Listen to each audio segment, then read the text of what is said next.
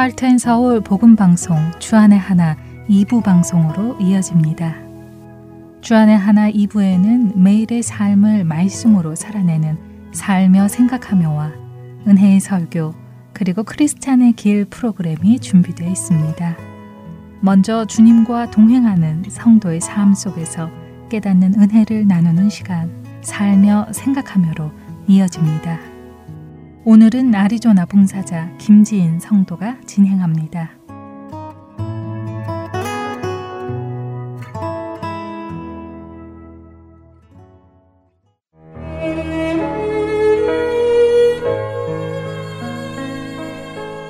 저의 친정아버지께서는 청년의 때 저의 친할머니의 뜻을 따라 불교를 믿게 되셨습니다. 그렇게 알게 된 불교에 남다른 관심을 가지고 평생을 불교의 계승을 위해서 종사하시며 힘써 오셨지요. 그런데 그런 아버지께서는 기독교 가정에서 자란 저의 친정 어머니와 결혼을 하게 되셨습니다. 결혼 후 아버지는 어머니가 교회 다니시는 것을 허락하지 않으셨습니다. 결혼 후에 신앙생활을 하시지 못하시던 어머니께서는 제가 미국에서 둘째를 낳았을 때 산후조리를 해 주시려 미국에 오시게 되었는데 그 기간 동안 이 미국 땅에서 다시 교회를 다니시며 신앙생활을 회복하게 되셨습니다. 이곳에 계시는 동안 예배를 통해 말씀을 통해 주님을 다시금 인격적으로 만나시게 되었고 그 후 한국에 돌아가서는 앞으로 믿는 자로 살아갈 것을 담대히 아버지께 말씀하시고는 결국 허락을 받아 내셨지요. 그리고 그 후로 20여 년간 새벽마다 아버지는 불상 앞에서 예불을 드렸고 어머니께서는 교회를 다니시며 새벽 예배와 성경책을 읽으시며 신앙생활을 해오셨습니다. 저는 중학교 3학년 때부터 교회를 다녔으며 몇 년 후 동생 셋도 모두 교회를 다니게 되었습니다. 그때부터 어머니와 저와 동생은 아버지의 영혼 구원을 위해 간절히 기도하기 시작했습니다. 주 예수를 믿으라. 그리하면 너와 내 집이 구원을 받으리라.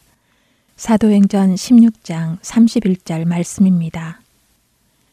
학생 때부터 이 말씀을 굳게 믿고 눈물로 아버지를 위해 기도해 왔습니다.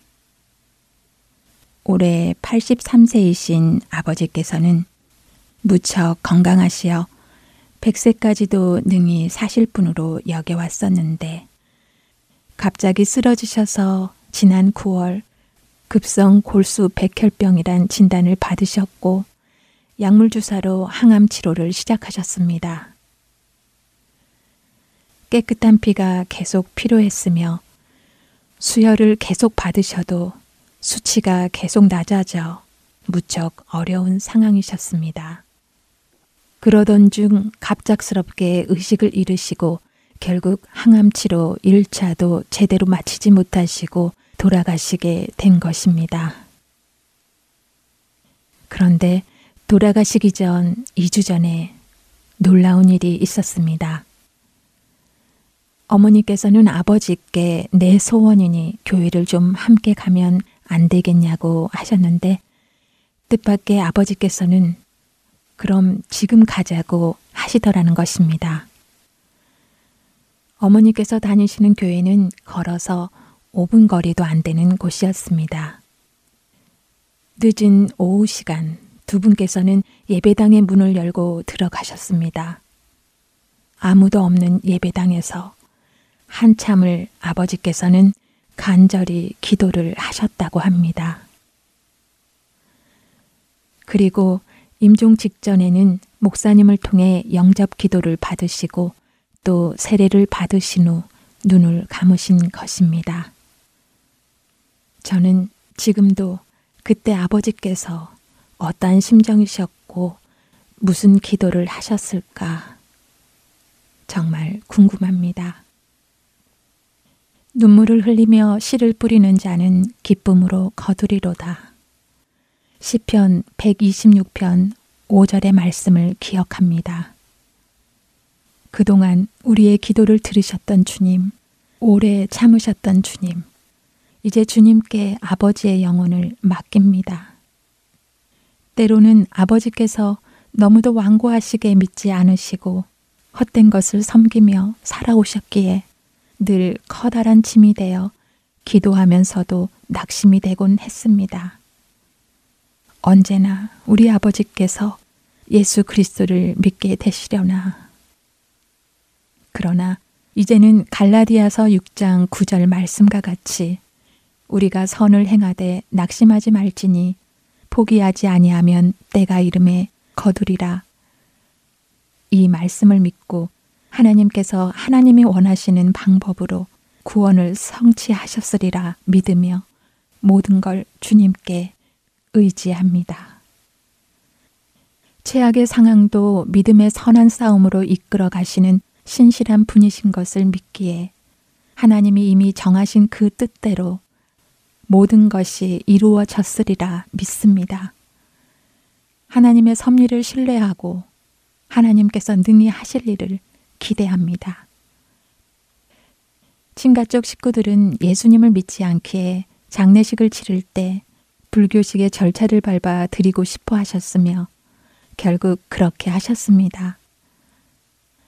어머님과 동생과 저는 그 절차를 밟지 않고 마음속으로 계속 기도하며 장례식을 치루어야 했습니다. 비록 한쪽에서는 불교식으로 장례식을 치루었지만 우리는 그 모든 절차에는 이미 큰 의미를 두지 않았고 저희들 마음에는 하나님을 의지하며 모든 순서를 하나님께 맡기며 기도하며 장례를 치루었지요. 이제 저희 믿음의 식구들이 해야 할 일은 믿지 않는 친족들에게 더욱 사랑과 섬김으로 다가가야 하는 것입니다. 갑자기 운명하신 그 충격에 가슴 아파하실 고모님들과 작은 아버지들을 위로하며 그들은 주님을 아직 알지 못한 채 인간적인 헤어짐에 큰 슬픔을 이기지 못하시고 고통스러워하고 있음에 믿지 않는 친족들의 영혼 구원을 위해 더욱 기도하며 사랑하며 복음을 증거해야 하겠습니다. 아버지를 생각하면 안타까움과 아쉬움, 그리고 그리움, 보고픔에 아직도 많이 가슴이 저려옵니다. 살아계실 때 좀 더 잘해드릴 걸. 그리고 더 많은 시간 복음에 대해 좀 더 깊이 알려드렸으면 좋았을 것을 하는 후회가 몰아쳐 옵니다. 그러나 그런 중에도 그동안 우리의 기도를 들으셨던 주님께 감사하며 모든 것을 맡깁니다. 우리는 주님의 그 크고도 오묘하신 뜻을 다 알 수 없기에 그저 약속하신 말씀만 붙잡고 믿고 순종하며 나아갑니다. 우리의 삶이 끝나는 그날까지 구원을 이루실 주님만을 바라보며 끝까지 포기하지 않고 부지런히 믿지 않은 영혼들을 위해 복음을 증거하는 우리 모두가 되기를 소망합니다.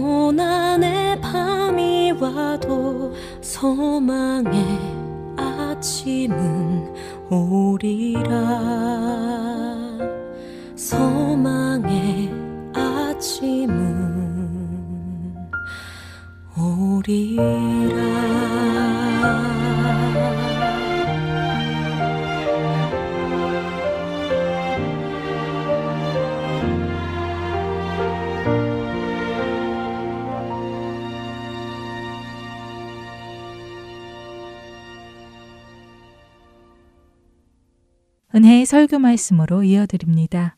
오늘은 서울 우면동 교회 정준경 목사님께서 레위기 19장 1절부터 4절까지의 말씀을 본문으로 거룩이라는 제목의 말씀 전해 주십니다.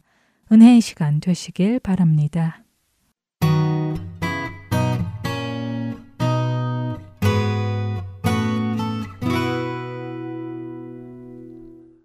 오늘 주시는 하나님의 말씀은 레위기 19장 1절에서 4절입니다. 한 절씩 교독하겠습니다. 여호와께서 모세에게 말씀하여 이르시되 너는 이스라엘 자손의 온 회중에게 말하여 이르라. 너희는 거룩하라. 이는 나 여호와 너희 하나님이 거룩함이니라. 너희 각 사람은 부모를 경외하고 나의 안식일을 지키라. 나는 너희의 하나님 여호와이니라 너희는 헛된 것들에게로 향하지 말며 너희를 위하여 신상들을 부어 만들지 말라. 나는 너희의 하나님 여호와이니라. 아멘. 자리에 앉으셔서 기도하겠습니다. 사랑하는 예수님, 주님의 말씀으로 우리의 발걸음을 인도하여 주옵소서. 깨끗하고 정직한 길로 인도하여 주옵소서. 힘들고 어려울 때 주님의 말씀으로 힘과 지혜와 위로를 얻게 하여 주옵소서. 미련하고 연약한 종을 주님 손에 맡기옵고 예수님의 이름으로 기도하옵나이다. 오래전에 제가 청년부 친구들한테 레위기 하면 어떤 생각이 드냐는 똑같은 질문을 던진 적이 있습니다. 그때 한 형제가 목사님 저는 레위기를 읽으면 무슨 말인지를 모르겠다고. 그래서 내가 이걸 왜 읽어야 되는지를 모르겠다고. 그래서 레위기는 나의 성경 공부의 위기라고. 도무지 이걸 이해할 수가 없다고. 아마 많은 분들이 레위기를 이렇게 어, 딱딱하고 어려운 성경으로 그래서 좀 정말 부담스러운 성경으로 이해하고 계실 것 같습니다. 레위기에 대한 오해와 진실을 말씀드리면 어렵고 딱딱하고 졸립다고 하는데 모든 것이 똑같지만 성경도 모르면 졸립고요. 알면 재밌어요. 우리는 레이기를 통해서 하나님이 어떤 분이신지 알 수 있고 레이기를 통해서 하나님과 하나님의 백성 사이의 관계의 기본적인 원리들을 알 수 있습니다. 그래서 레이기는 중요한 성경이에요. 성경이 다 중요하지만 특별히 중요한 성경이에요. 이스라엘 사람들은 레이기를 매우 중요하게 가르쳐요. 아이들이 3살쯤 되면 교육이 시작되는데 레위기를 암송하는 것에서부터 히브리 사람들은 교육을 시작해요. 레위기가 중요하다라는 것은 이 사실 하나만으로도 확인할 수 있어요. 예수님께서는 모든 구약 성경을 두 가지 계명으로 하나님 사랑과 이웃 사랑의 계명으로 요약하셨어요. 근데 두 구절이 다 레위기에 나와요. 레위기를 모르고 이제 우리하고 필요 없는 성경이니 신약 성경만 열심히 읽으면 된다라고 말하는 것은 어리석은 말이에요. 레위기는 매우 중요한 성경이지요. 레위기라는 성경 이름에 오해의 소지가 있어요. 레위인과 제사장들이 알아야 될 하나님의 말씀이라고 오해의 소지가 있다는 거예요. 레위기의 내용을 보면 그렇지 않아요. 1장에서 27장까지 전부는 제사장들만 알아도 되는 장은 없어요. 모든 하나님의 백성들이 알아야 될 그러한 성경이어서 레위기라는 성경 이름에 조금 문제가 있다. 오해를 발생한다. 이런 생각이 드는 것이죠. 레위기에 있어서 중요한 건 시간과 장소를 생각해 봐야 돼요. 우선 레위기는 장소의 변화가 없어요. 창세기, 출애굽기, 레위기, 민수기 이렇게 진행되잖아요. 그러니까 출애굽하자마자 하나님께서는 신의 산 앞에 이스라엘 백성들을 모아놓고 레위기 말씀 가르치신 거예요. 출애굽해서 신의 산에 도착했죠? 거기서 만 1년 정도 레위기의 말씀을 공부한 후에 이제 가나안 땅으로 바란 광야 가데스 바네아로 간 거예요. 그럼 레위기의 내용을 우리는 짐작할 수 있어요. 출애굽기 19장에서 24장까지 신의 산 언약 10계명을 받고 율법을 받으면서 언약을 맺었거든요. 언약은 결혼식 하는 것 같아요. 사랑하는 연인이 결혼식과 혼인 신고를 통해서 법적이고 공식적인 부부가 되죠. 이스라엘 백성과 하나님은 신의 산 언약을 통해서 나는 너희 하나님이 되고 너희는 내 백성이 된다는 법적이고 공식적인 언약 관계에 접어들었어요. 그래서 레기 말씀은 너희는 이제부터 내 백성이니까 너희가 살았던 애굽에서처럼 살지 마라. 그리고 앞으로 너희가 가서 살게 된 가나안 사람들처럼 살지 마라. 레기처럼 살아라예요. 내 백성이니까 내 백성답게. 나는 너희와 결혼해서 이제 너희는 하나님의 백성이 되었으니까 세상 사람들처럼 살지 말고 하나님의 자녀, 하나님의 백성답게 살아라. 그게 레위기예요. 하나님의 선한 성품이 들어있고 내가 하나님의 자녀가 되고 하나님의 백성이 되었는데 하나님께서 어떻게 살라고 말씀하시는지 하나님의 백성의 삶의 모습이 우리에게 주어졌기 때문에 레기 말씀을 읽다 보면 너무너무 행복해져요. 하나님의 백성들의 진면목. 애굽 사람들처럼 아니요. 가나안 사람들처럼 아니요. 하나님의 백성답게. 그것이 레위기예요. 레위기의 구조는 크게 세 가지로 이루어져 있어요. 1장에서 10장은 제사법이에요. 5대 제사가 나오죠. 번제, 소제, 화목제, 속죄제, 속건제. 이렇게 제사를 통해서 우리 죄를 씻고 하나님과 함께 살아가는 방법을 배워요. 11장에서 16장까지는 정결법이라고 그래요. 거룩한 것과 부정한 것, 속된 것, 또 정결한 것과 부정한 것. 이렇게 정결한 것과 부정한 것들을 구별하면서 정결하게 하나님과 함께 살아가는 법에 대해서 이야기해요. 그리고 마지막 17장에서 27장까지를 성결법이라고 그래요. 정결, 성결 비슷한 것 같지만 다른 내용이에요. 이제 삶의 다양한 영역에서 어떻게 거룩하고 성결하게 살아갈 것인가가 17장에서 27장이고요. 그 핵심적인 장 중에 하나가 오늘 우리가 설교하려고 하는 19장이에요. 거룩하게 살아야 된다는 거예요. 자, 이제 오늘 본문 19장 1절부터 18절까지 볼 건데요. 여호와께서 모세에게 말씀하여 이르시되 너는 이스라엘 자손의 온 회중에게 말하여 이르라. 보세요, 2절도. 레위 지파나 제사장들에게만 아니고 모든 회중에게, 모든 하나님의 백성들이 알아야 돼요. 그러면서 하나님의 백성의 삶이라고 그랬잖아요. 이제 나는 너희와 언약을 맺고 너희 하나님이 되었어요. 그러면 너희는 내 백성이 되었죠? 그러면 너희는 어떻게 살아야 하느냐는 거예요. 한마디로 말하면 거룩하게 살아야 된다는 거예요. 내 백성 이스라엘아 너희는 거룩하라. 왜요?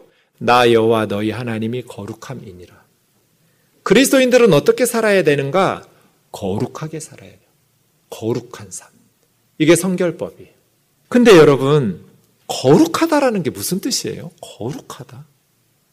거룩하다가 뭔지 국어사전을 찾았더니 성스럽대요. 성스럽다가 뭔지 국어사전을 찾아봤더니 거룩한 거래요. 설명하기 어려워요. 그런데 원래 코데시라는 이 거룩이라는 단어는 구별됐다는 뜻이에요. 분리됐다. 그래서 거룩하게 살라라는 것은 세상 사람들처럼 애굽에서처럼 가나안 사람들처럼 살지 말고 하나님의 백성답게 분리된 삶, 구별된 삶을 살라라는 게 거룩한 삶이에요. 원래 거룩이라는 것은 기본적으로 타고난 것이 아니라 하나님 앞에 바쳐진 걸 거룩하다고 그래요. 똑같은 양이에요.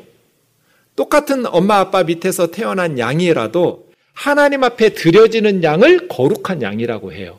그리고 집에서 내가 기르면서 잡아먹고 양털 깎고 이런 양은 그냥 속되다, 홀이라고 해요.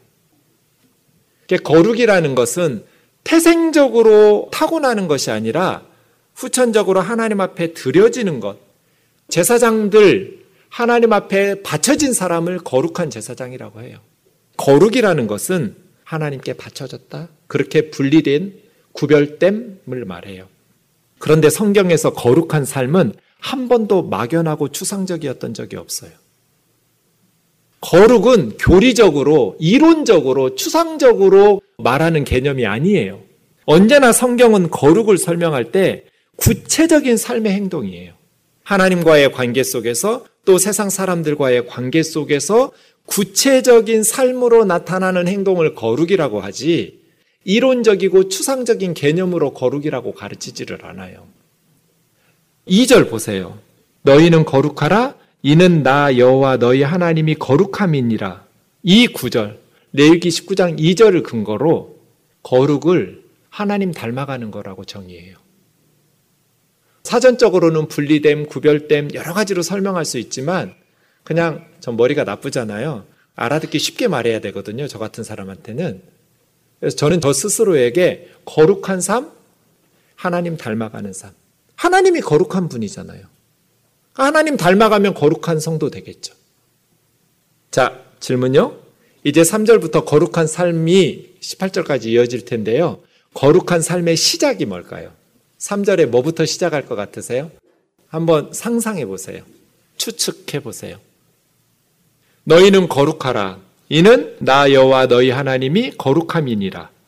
네, 거룩하라고 말씀하셨어요. 거룩은 구체적인 삶의 행동이라고 그랬죠? 추상적이고 막연한 개념이 아니에요.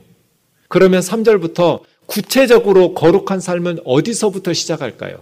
우리 생각에는 거룩한 삶 하면 왠지 많이 기도하는 거, 또 예배 열심히 경건하게 예배하고 찬송하고 또 말씀 묵상하고 이런 걸 거룩한 삶이라고 생각하기 쉬운데 거룩하면 레위기 19장이거든요. 거룩에 대해서 가장 자세히 설명하는 구절이 레위기 19장이에요. 그런데 레위기 19장에는 예배, 기도, 성경, 찬송으로 시작하지 않아요. 3절 보세요. 너희 각 사람은 부모를 경외하고 이것이 거룩한 삶의 시작이에요. 그런데 레위기 19장은 특이하게도 세 가지 것을 이야기하고 있어요. 첫 번째는 각 사람이에요. 각 사람. 그러니까 모든 사람이어야 돼요. 장남만 부모 공경하는 거 아니에요. 부모로부터 많은 재산을 물려받은 사람만 부모 공경해야 되는 거 아니에요. 부모가 자식에게 존경받을 만한 부모의 자녀들만 부모를 경외하는 것도 아니에요. 각 사람 이 말은 모든 사람이에요. 이 안에 부모님을 경외하지 않아도 되는 사람은 한 사람도 없어요. 근데 제가 오래 목회하다 보니까 정말 가끔은 부모답지 않은 악한 부모들도 많더라고요. 그래서 어쩌면 자녀들에게 저렇게 가슴 아프게 할까? 그러면 그런 자녀들은 이 말씀은 순종하지 않아도 되나요? 아니요. 하나님의 말씀은 우리가 취사 선택할 수 있는 게 아니에요. 부모 공경하라는 하나님 말씀 순종하고 싶었는데 우리 어머니 아버지 아시지 않냐고 너무나 나에게 악하게 하지 않았느냐고 그래서 내가 그 말씀 순종할 수 없었다고 그렇게 변명해도 돼요? 아니요. 부모가 악했기 때문에 내가 하나님 말씀 불순종해도 된다는 성경 구절은 없어요. 그 악의 고리를 끊어야죠. 원수까지 사랑하라는 말씀은 참 우리에게 버거운 우리의 힘으로 할 수 없는 일이지만 성령님께서 도와주셔서 하나님께서 우리의 마음을 변화시켜 주셔서 부모를 경외하고 공경할 수 있도록 그래서 관계를 회복할 수 있도록 부모의 죄에 나까지 불순종할 필요는 없잖아요. 그건 부모님의 문제고 나는 하나님 말씀에 순종하라고요. 각 사람. 두 번째는 대부분 성경이 아버지와 어머니 순서로 나와 있는데 여기는 어머니가 먼저 나와요. 우리 한글 성경은 부모라고 해서 순서를 바꿔놨는데 원문에 보면 모부예요. 어머니와 아버지예요. 특이하죠. 이런 구절이 없어요. 왜 어머니를 앞세웠을까? 거룩한 삶에 대해서 이야기했을 때 어머니가 더 연약하니까요. 그리고 그 시대에는 아버지들은 권위가 있었어요. 남성들이 주도하던 사회였기 때문에 여성들이 무시를 당하던 사회였어요. 그런 문화예요. 그러니 어머니의 권위가 없죠. 그래서 하나님께서는 자칫 무시당하기 쉬운 연약한 어머니를 앞세워서 강조한 거예요. 어머니를 공경해라. 그 다음 세 번째, 대부분은 공경하라고 그래요. 저도 지금 계속 공경이라고 말하잖아요. 성경에 수십 구절 부모를 공경하라고 말씀하시는데 다 공경, 카베드라는 단어를 썼어요. 그런데 레위기 19장 3절에서만 경외, 야레라는 단어를 썼어요. 대개 경외하다, 두려워하다라는 것은 하나님을 섬길 때 쓰는 단어거든요. 부모는 공경하라는 단어가 나오고요. 하나님을 경외하라고 나오는데 레위기 19장 3절에서는 어머니와 아버지를 경외하라고 하나님처럼 섬기라는 거예요. 이런 걸 거룩이라고 그래요. 부모를 공경하라 그리하면 내 하나님 여호와가 너에게 준 땅에서 내 생명이 길리라. 지금 출애굽기니까 이스라엘 백성들 가나안 땅을 향해 가고 있는 약속의 땅, 적과 끓이 흐르는 땅으로 가고 있는 중에 이 말씀하신 거잖아요. 하나님이 주신 땅이라는 건 약속의 땅, 가나안 땅. 거기서 생명이 길릴래라는 건 하나님이 주신 복을 누리면서 건강하고 행복하게 살 거라는 거잖아요. 부모 공경 안 하면 그 땅에서 죽는다는 뜻이니까 나라 망한다는 뜻이죠. 그러니까 이게 마지노선 같아요. 적어도 하나님이 주신 축복의 땅에서 적과 꿀이 흐르는 약속의 땅에서 살아갈도록 하려면 자기 부모는 공경할 줄 알아야 된다는 거예요. 자기 부모만 공경하고 사랑하면 안 되죠. 하나님의 백성들이. 다른 사람들도 소중히 여기고 다른 집의 부모들도 노인들도 공경해야 돼요. 우리 젊은이들 한 거 하나도 없어요. 우리 앞선 부모님 세대들이 죽을 고생해서 그 가난한 나라를 이렇게 부강한 나라로 만들어 주셨어요. 젊은 사람들이 한 게 뭐가 있어요? 다 앞선 세들의 희생과 피와 땀과 눈물과 기도로 우리나라가 이렇게 잘 살게 되었어요. 그런데 그분들을 정말 우리 젊은 사람들이 공경하고 존중해요? 그렇게 하는 게 맞잖아요. 우리에게 이렇게 부강한 나라를 물려주셨으니까 정말 소중히 앞선 세대들을 존경하는 것이 고마워하는 것이 감사하면서 사는 것이 맞잖아요. 그런데 요즘 젊은이들이 정말 그래요? 그런 젊은이들 많지 않아요. 뭔가 잘못됐어요, 지금. 그러면 하나님께서 주신 이 복된 땅에서 행복하게 살아갈 수가 없어요. 그래서예요. 우리 자녀들이 앞선 세대를 공경하면서 살아가고 적어도 부모를 공경하고 소중히 여기면서 살아갈 수 있도록 가르쳐야 돼요. 그래야 밖에 나가서 다른 사람들도 소중히 여기고 다른 사람들도 존중하면서 살아갈 수 있는 것이죠. 이것이 거룩의 시작이에요. 두 번째는 뭐예요? 나의 안식일을 지키라. 특이하죠? 안식일을 지키라가 아니라 나의 안식일을 지키라예요. 하나님의 안식일이래요. 거룩에 대해서 말씀하실 때 나의 것이라고 말씀하시는 게 없어요. 근데 안식일을 말씀하실 때는 하나님이 내 안식일이라고 말씀하세요. 그만큼 강조하신 거예요. 나의 안식일이니까 꼭 지켜. 나는 너희 하나님 여호와이니라 라고 말씀하시는 거예요. 안식일을 왜 지키라고 하실까요? 신명기 5장 10계명의 4계명이죠? 내 하나님 여호와가 너게 명령한 대로 안식일을 지켜 거룩하게 다른 나라고 분리시켜라. 안식일은 다른 요일하고 구분해라. 일주일에 하루씩은 6일 동안은 힘써서 일하고 일곱째 날에는 하나님의 안식일이니까 거룩하게 지켜라. 어떻게? 너도 일하지 말고 아들도 딸도 일하지 말고 남종도 여종도 일시키지 말고 사람들뿐 아니라 소나 나귀나 모든 짐승들도 네 문 안에 유하는 외국인 노동자들도 일시키지 마라. 너의 남종이나 여종에게 주인인 너처럼 편히 쉬게 일주일에 하루씩은 안식을 선물하라. 남종이나 여종을 두 번 반복했죠. 앞에서 남종이나 여종이나 했는데 뒤에다가 한 번 더 남종이나 여종. 종이라고 그래서 노예라고 그래서 안식일에 쉬지 못하도록 부려먹지 말란 뜻이잖아요. 사람들뿐 아니라 이스라엘 사람들뿐 아니라 외국인 내 문 안에 거류하는 객 외국인 노동자들이에요. 이거 못하는 이유가 뭐예요? 욕심 때문에 주인의 탐욕 때문에 부려먹는 거죠. 너희 애굽에서 종살이 하고 있지 않았느냐? 안식 없이 채찍에 맞아가면서 노예로 살고 있지 않았느냐? 내가 거기서 너희를 건져낸 여호와 하나님이다. 안식을 지켜라.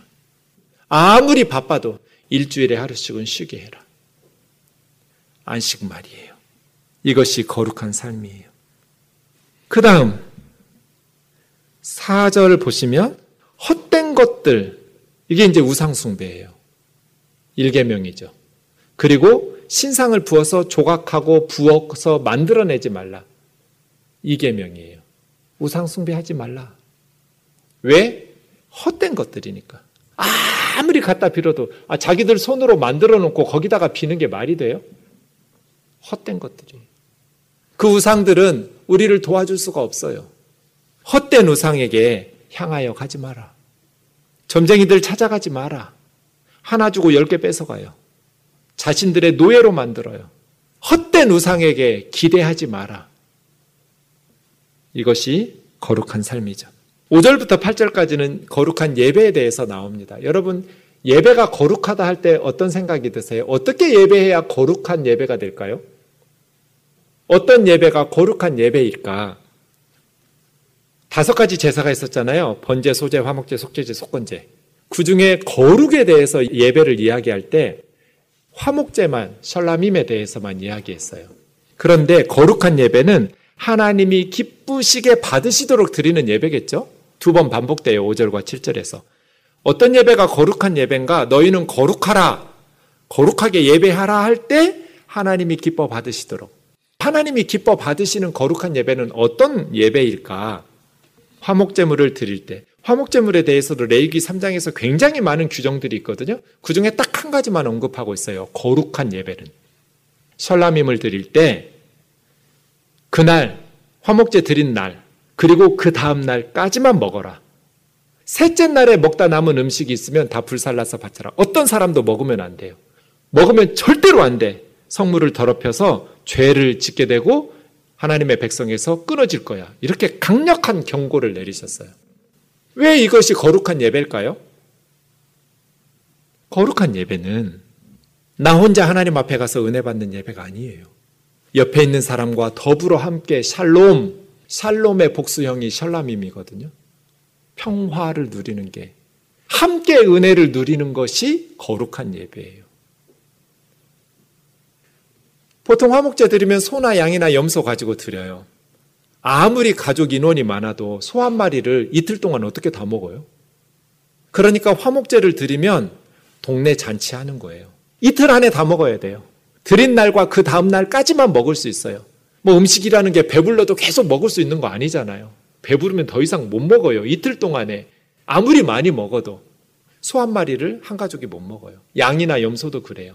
그래서 이웃들을 불러서 가난한 사람들, 부유한 사람들, 친구들, 제사장들 다 함께 하나님 앞에서 예배하고 음식 나눠 먹는 거예요.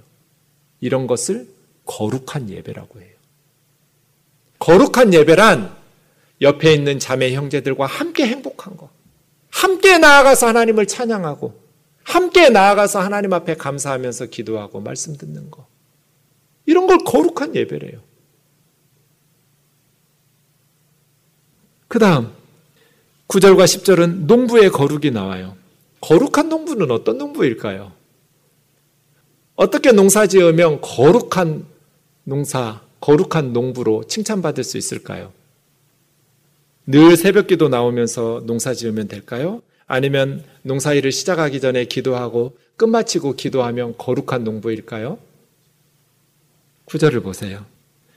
너희가 너희 땅에서 곡식을 거둘 때 밭 모퉁이까지 다 거두지 말고 떨어진 이삭도 줍지 말고 포도원의 열매를 다 따지 말고 포도원에서 떨어진 열매도 줍지 말고 가난한 사람과 거류민 외국인 노동자들이에요.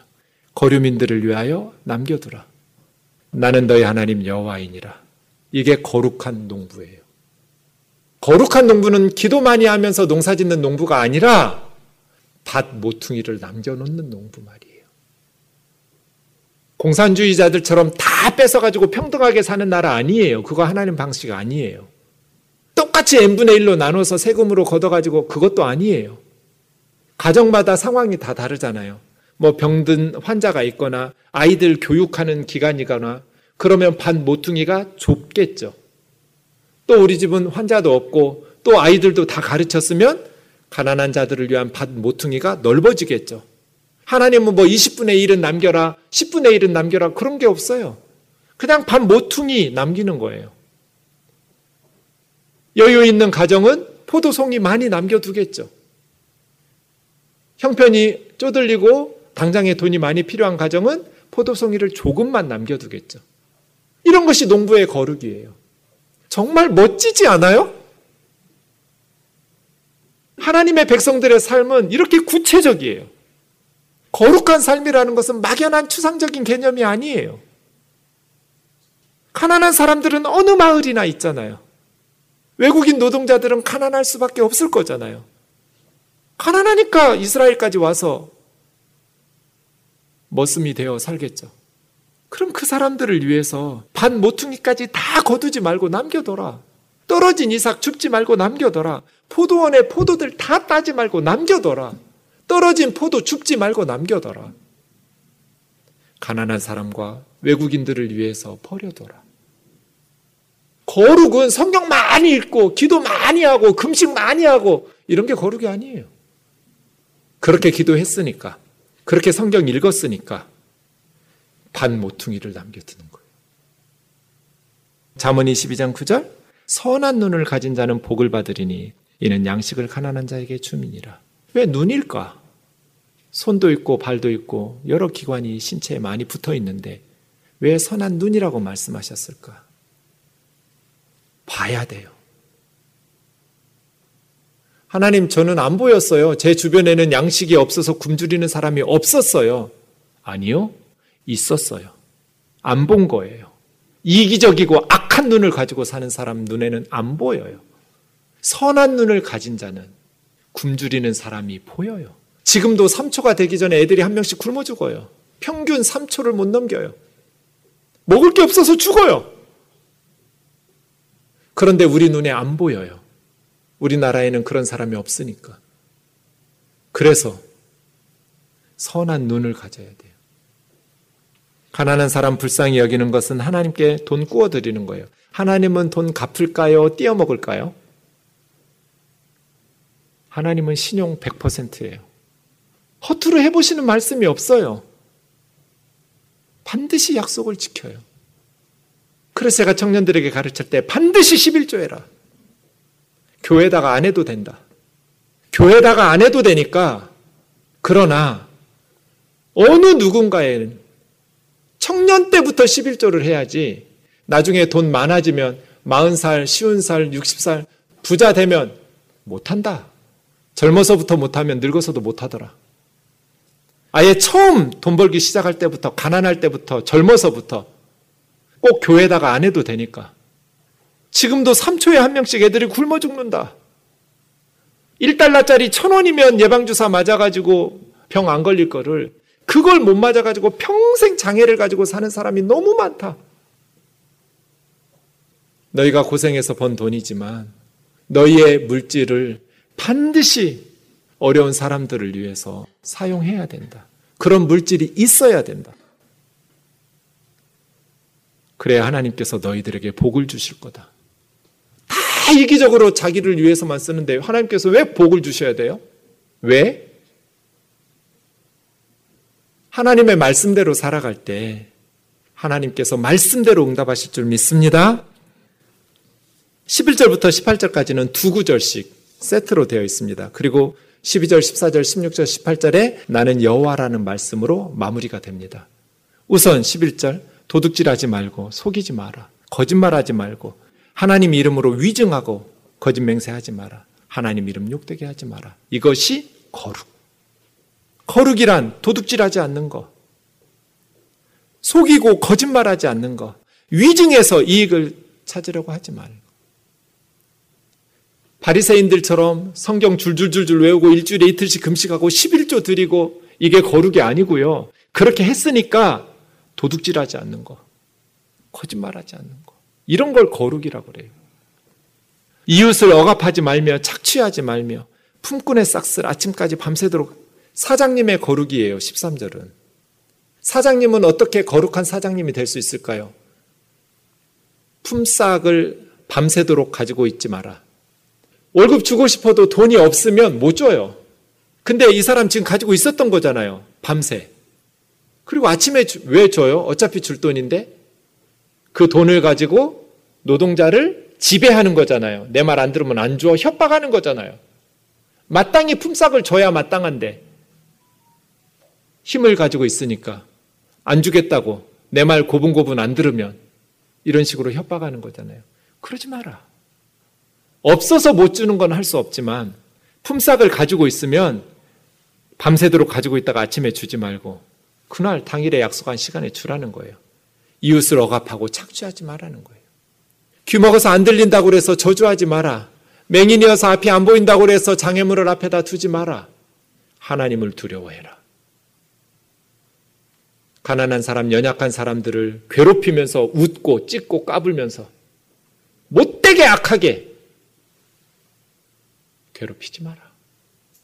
이런 걸 거룩이라고 그래요.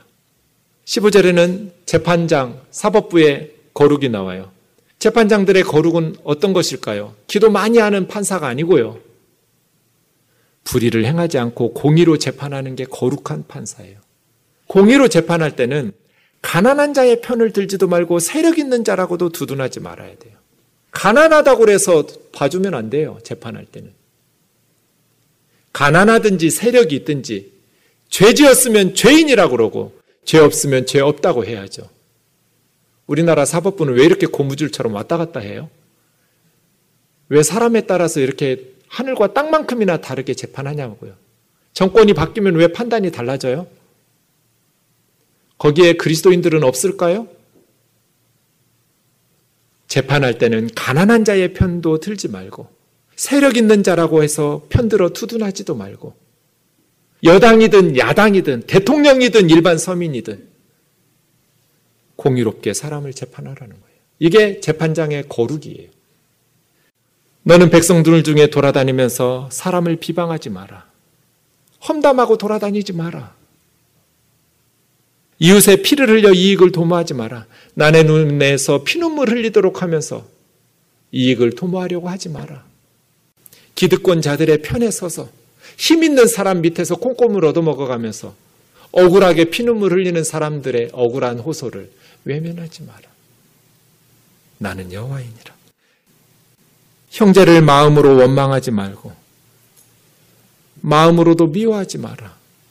이웃을 반드시 잘못이 있을 때는 책망하고 깨우쳐주고 그래서 그 죄에 대해서 하나님 앞에서 책임지지 않도록 원수를 갚지 말고 하나님께 맡겨라. 네가 보복하지 마라. 동포를 원망하고 원한을 품지 마라. 내 이웃 사랑하기를 너 자신과 같이 사랑하라. 나는 여호와이니라. 이제 우리는 가짜 거룩과 헤어질 때예요. 지나간 때로 족하다는 말씀 있잖아요.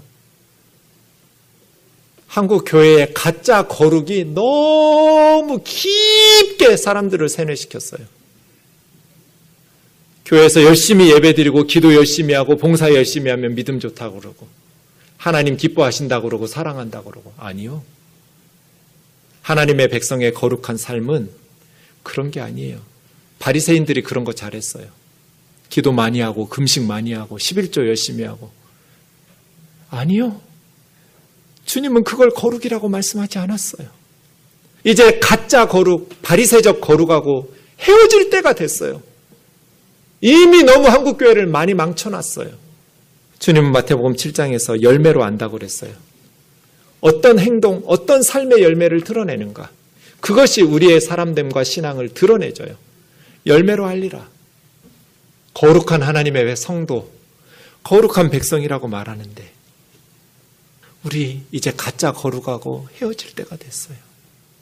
진짜 거룩은 부모님 공경하고, 안식일을 주면서 함께 일하는 사람들, 연약하고 가난한 사람들에게 쉼을 주고, 밭 모퉁이를 남겨두고 포도원에 포도를 남겨주어 가난한 사람과 고류민들을 위해서 나누어주고, 거룩한 하나님의 백성들은 하나님 앞에서 다른 사람들을 거짓말하고 속이고 비방하고 험담하고 보복하고 원수 같고 미워하고 증오하고 원망하고 불평하는 것이 아니라 하나님의 백성답게 사랑하면서 살아가는 것. 이것이 거룩이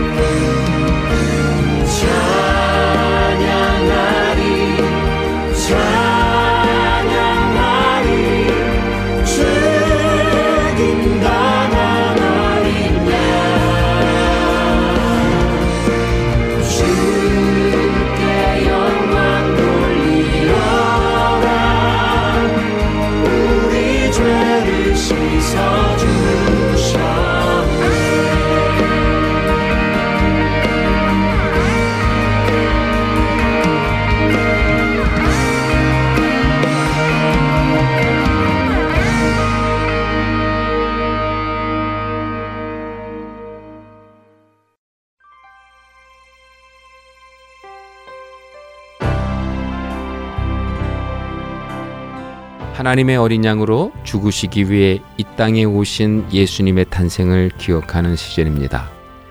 세상은 향락과 쾌락으로 즐거워하는 이 기간, 그리스도인들은 날 위해 죽으시기 위해 기꺼이 이 땅에 오신 그리스도로 인해 기뻐해야 합니다. 세상 속에 살면서도 세상의 빛과 소금으로 살아가는 할텐서울 복음방송 애청자 여러분이 되시기를 바랍니다.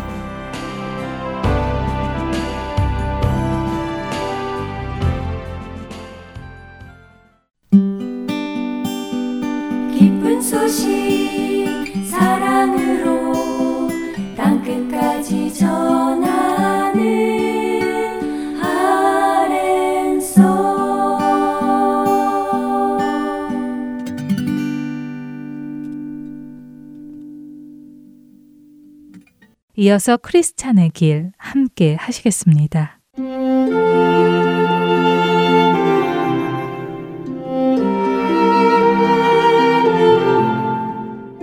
애청자 여러분 안녕하세요. 좌안 번연의 천류역정이라는 책을 토대로 그리스도인의 삶을 나누어 보는 프로그램 크리스천의 길 진행의 민경은입니다. 믿음 씨와 크리스찬은 시장 사람들을 혼란에 빠뜨렸다는 죄목으로 매를 맞고 옥에 갇혔습니다. 하지만 그 둘은 온갖 경멸에도 오히려 그들에게 축복을 빌어주었고 욕을 하는 이들에게 욕으로 갚지 않고 오히려 선한 말로 답하며 온갖 박해를 친절로 대해주었지요. 이런 상황이 벌어지자 그들 중 어떤 사람들은 체포된 믿음씨와 크리스천보다 그들을 박해하는 시장 사람들의 행동이 더 나쁘다며 비난하기도 했습니다. 하지만 시장 사람들 대부분 믿음씨와 크리스천이 나쁘다고 비난했고 이렇게 믿음씨와 크리스천을 옹호하려는 무리들까지도 감옥에 넣어야 한다는 사람들까지 생겨났지요. 이렇게 사람들이 서로 갈리게 되면서 다투게 되었고 더 큰 싸움이 시작되어 부상자까지 발생하는 소동이 벌어집니다. 이 때문에 믿음 씨와 크리스천은 다시 재판관들 앞으로 끌려가게 되었고 시장에서 일어난 소동 모두가 그들의 잘못이라는 판결을 받게 되지요. 판결을 받고 그들은 또 한 번 매를 맞고는 쇠사슬과 족쇄에 묶인 채 시장 여기저기로 끌려다니게 됩니다. 그러나 이토록 심한 고통 중에도 온유함과 인내로 이 모든 일을 감당하는 크리스천과 믿음 씨의 모습을 보고 그들의 편을 드는 사람들이 조금씩 늘어나기 시작하는데요. 하지만 믿음 씨와 크리스천을 지지하는 사람들이 늘어나면 늘어날수록 시장 주인의 분노는 더 커지게 되었고 이 두 순례자들을 사형시켜야 한다고까지 선언하지요. 마침내 최후 판결을 받는 날이 되었고 그들은 재판관들 앞에 섰습니다. 재판장의 이름은 선을 증오하는 사람이었습니다. 재판관들의 신문이 시작되자 믿음 씨와 크리스천의 죄를 증언하기 위해 세 명의 증인이 나오는데요. 이들의 이름은 각각 질투 씨와 미신 씨, 그리고 아첨 씨였습니다. 질투 씨가 먼저 증언합니다. 믿음 씨와 크리스천은 왕이건 백성이건 법률이건 관습이건 아랑곳하지 않고 다 무시하며 다만 자신들이 신봉하는 신앙과 경건의 규칙들을 모든 사람에게 전파하고 감염시키고 있는 악한이라고 증언하며 특히 이들이 전하는 기독교의 원리는 허영시장의 원리와는 정반대의 것들이기에 결코 화합할 수 없다고 증언했지요. 두 번째로 미신 씨가 나서서 증언합니다. 미신 씨는 믿음 씨와 크리스천이 허영의 시장에 있는 종교들은 무가치한 것으로서 허영 시장의 종교를 가지고는 하나님을 기쁘시게 할 수 없다고 자신들의 종교를 모독했다고 증언합니다. 마지막 증인인 아첨 씨 역시 믿음 씨와 크리스천이 허영 도시의 왕인 바알세부를 비방했고 허영 시장에 존경받을 만한 귀족들인 음란 씨, 사치 씨, 허영 씨, 호색 씨, 탐욕 씨 등 여러 귀족들을 경멸적으로 모욕하는 말을 했다고 증언하지요. 또한 지금 재판을 맡고 있는 선을 증오하는 사람이라는 재판장까지도 하나님을 거역하는 악당이라고 비방했다고 증언합니다. 자신을 포함하여 허영 도시를 모욕했다는 새 증인의 말을 듣고 화가 많이 난 재판장은 믿음 씨와 크리스천을 향해 변절자, 이단자, 악한 사람이라고 소리칩니다. 그러나 믿음 씨는 그들의 말을 잠잠히 듣고는 차분한 말투로 자신에게 변호할 기회를 달라고 이야기를 하지요. 믿음 씨는 질투 씨가 말한 것에 대한 답변부터 시작합니다. 세상의 어떤 법률이나 규칙, 관습, 사람들일지라도 하나님의 말씀에 어긋나는 것은 기독교 정신에 어긋나는 것이라는 말 이외에는 결코 말한 적이 없다고 하지요. 둘째로 미신 씨의 말에 반박합니다. 하나님을 경배하기 위해서는 신성한 믿음이 필요하며 하나님의 말씀에 부합하지 않는 것을 믿으면서 하나님을 경배한다는 것은 단지 인간적인 신앙에 불과할 뿐 영생의 은혜를 얻을 수 있는 참된 신앙이 되지 못한다고 했지요. 셋째로 아첨 씨가 말한 것에 대해 이렇게 말합니다.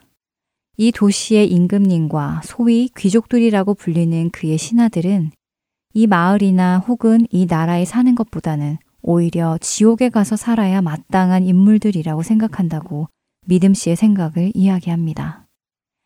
이렇게 믿음 씨의 변호까지 마치자 재판장은 그곳에 있는 배심원들을 향해 이자의 범죄는 매우 명백하며 우리의 종교를 거역했고 함부로 비방했으며 그 스스로 자백한 반역죄만을 생각해 보아도 마땅히 사형 선고를 내리는 것이 당연하다고 생각한다며 공정한 판결을 부탁한다고 했지요. 배심원들은 의견을 모으기 위해 작은 방으로 이동했습니다. 배심원들의 이름은 이러했습니다.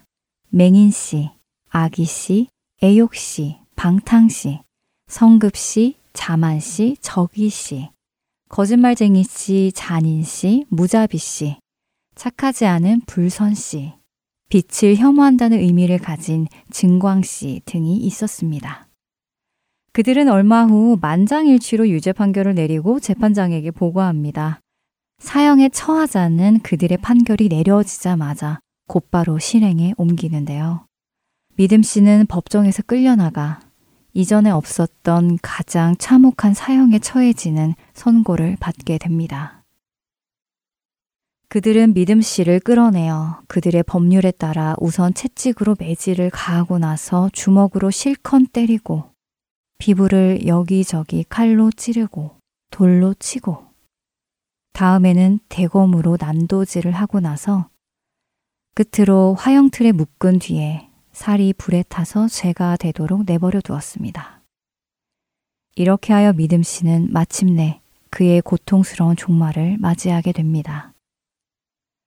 그런데 이때 철로역정의 저자 좌 번연이 말하기를 이런 장면이 펼쳐졌다고 합니다. 사형을 집행하는 장소에 수많은 군중들 뒤로 두 마리의 말이 이끄는 마차 한 대가 믿음 씨를 기다리고 있다가 그의 고통스러운 환난이 끝나자마자 그를 곧장 태워 나팔 소리를 울리며 구름 사이를 헤쳐나가 지름길로 천국문에 이르는 것을 보았다고 말이지요. 이렇듯 믿음 씨의 사형 집행은 즉각적으로 이루어졌습니다. 하지만 크리스찬은 집행유예를 받고 다시 감옥으로 이송되었지요. 그곳에서 크리스찬은 얼마 동안 감금되어 있었는데 결국 그는 감옥을 탈출하여 가던 길을 계속 나아갈 수 있게 되었다고 합니다. 좌 번연은 사형을 당한 믿음 씨를 향해 이런 시를 지었습니다. 선한 믿음이여, 그대는 충실하게 하나님에 대한 믿음을 세상 앞에 밝혔으니 그분의 축복이 그대와 함께 있을지어다. 믿음 없는 자들이 속세 활락으로 인하여 지옥의 고통 속에 울부짖고 있을 때에 찬송하라 믿음이여. 그대의 이름 영원히 남으리니 그들이 비록 그대를 죽였으나 그대는 오히려 참 생명을 얻었도다. 이렇게 믿음 씨는 죽음을 맞이합니다. 주 안에서 신실한 신앙생활을 하다가 예수 그리스도의 가르침에 동의하지 않는 자들로 하여금 죽임을 당하게 되었지요. 우리는 그의 죽음을 나누기에 앞서 믿음 씨와 크리스천이 감옥에 갇히고 재판을 받고 하는 과정을 다시 한번 짚어보겠습니다. 먼저 처음 그들이 허영시장에 도착했을 때 마을 사람 모두 술렁였습니다. 옷차림, 말투, 행동 모두 달랐고 자신들이 하는 일에 동의하지 않는 믿음 씨와 크리스천을 보고 그들을 미워했지요. 하지만 그런 허영시장 사람들을 향해 믿음 씨와 크리스천은 온유와 인내로 악을 악으로 갚지 않고 도리어 복을 빌어주었습니다. 그 모습에 몇몇 사람들이 그들을 옹호하기 시작하며 오히려 그들을 박해하는 시장 상인들에게 목소리를 높이기 시작했지요. 너희가 이방인 중에서 행실을 선하게 가져 너희를 악행한다고 비방하는 자들로 하여금 너희의 선한 일을 보고 오시는 날에 하나님께 영광을 돌리게 하려 함이라 라는 베드로전서 2장 12절의 말씀이 생각났습니다. 이렇게 그들이 순례자들의 모습에 동요하기 시작했지만 모순적이게도 이 일이 계기가 되어 순례자들은 다시 재판장에 서게 되지요. 그때 재판을 맡게 된 재판장의 이름은 선을 증오하는 사람이었습니다. 재판장부터가 선을 증오하는 사람이니 선을 행하는 순례자들이 얼마나 증오스러웠을까요? 그리고 나온 증인 세 사람. 질투 씨와 미신 씨, 아첨 씨가 등장합니다. 질투 씨는 자신들의 것들을 함께 사랑하고 행하지 않았다고 질투했습니다. 미신 씨는 자신들이 섬기는 신들을 인정하지 않았다고 불만이었으며 아첨 씨는 하나님보다 사람들의 눈치를 보며 그들에게 잘 보이려고 애를 썼지요. 사도행전 5장 16절부터 18절에서도 사도들이 병든 자와 귀신 들린 자를 고쳐주자 대제사장과 사두개인들의 마음에 시기가 가득하여 사도들을 잡아 옥에 가두었다고 합니다. 여기서 시기는 경쟁, 시기, 열렬한 마음, 분개, 열심을 뜻합니다. 하지만 이들의 공격에도 믿음 씨는 자신의 가치관과 하나님을 향한 믿음을 버리지 않았습니다. 오히려 그 무엇보다도 하나님의 말씀과 하나님을 경배하는 것, 그리고 그것이 삶으로 이어지는 것이 중요한 것이며 참된 신앙이 무엇인지 다시 한번 말해주지요. 순례자의 길을 가는 크리스찬과 믿음 씨는 그동안 겪어온 많은 유혹과 어려움보다 한 단계 더 어려워지는 일들을 감당하게 됩니다. 그동안 자신 내면 속에 있는 죄들, 고집, 불만, 좌절, 교만 등과 싸워야 했다면 이제는 바깥에서 오는 일을 겪게 됩니다.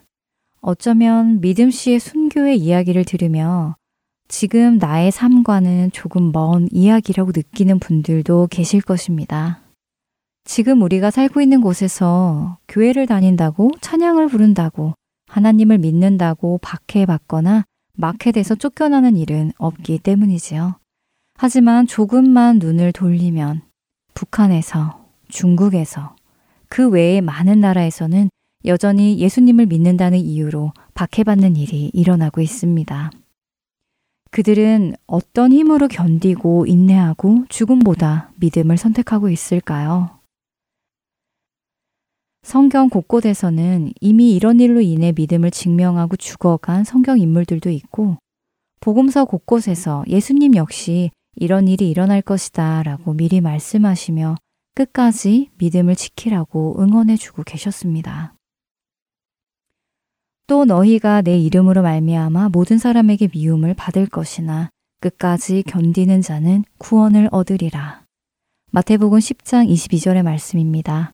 그리고 누가복음 9장 23절부터 27절에는 또 무리에게 이르시되 아무든지 나를 따라오려거든 자기를 부인하고 날마다 제 십자가를 지고 나를 따를 것이니라. 누구든지 제 목숨을 구원하고자 하면 잃을 것이요. 누구든지 나를 위하여 제 목숨을 잃으면 구원하리라. 사람이 만일 온 천하를 얻고도 자기를 잃든지 빼앗기든지 하면 무엇이 유익하리요? 누구든지 나와 내 말을 부끄러워하면 인자도 자기와 아버지와 거룩한 천사들의 영광으로 올 때에 그 사람을 부끄러워하리라. 내가 참으로 너희에게 이르노니 여기 서 있는 사람 중에 죽기 전에 하나님의 나라를 볼 자들도 있느니라. 믿음 씨는 죽음을 맞이했지만 천사들이 그를 맞이하러 나왔습니다. 그는 하나님의 나라를 보게 되었습니다. 하나님 나라를 보는 그 기쁨이 현재 당하는 죽음보다 더 크고 값진 것이기에 그가 참 부럽습니다. 믿음을 전하며 끝까지 믿음을 지키다가 믿음 안에서 죽는 우리 모두가 되기를 바라며 크리스천의 길 여기에서 마치겠습니다. 저는 다음 시간에 다시 찾아뵙겠습니다. 안녕히 계세요.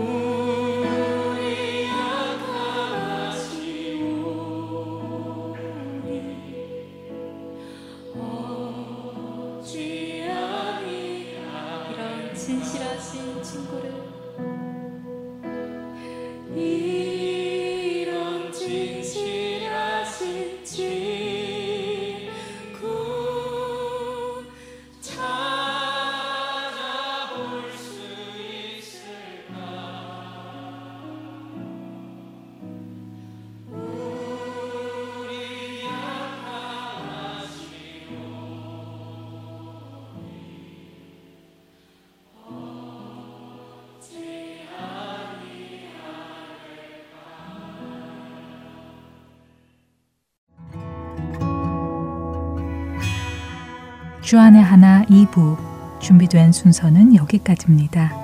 계속해서 주안의 하나 3부로 이어집니다. 주님의 말씀을 더 알아가는 시간 되시길 소망합니다. 안녕히 계세요.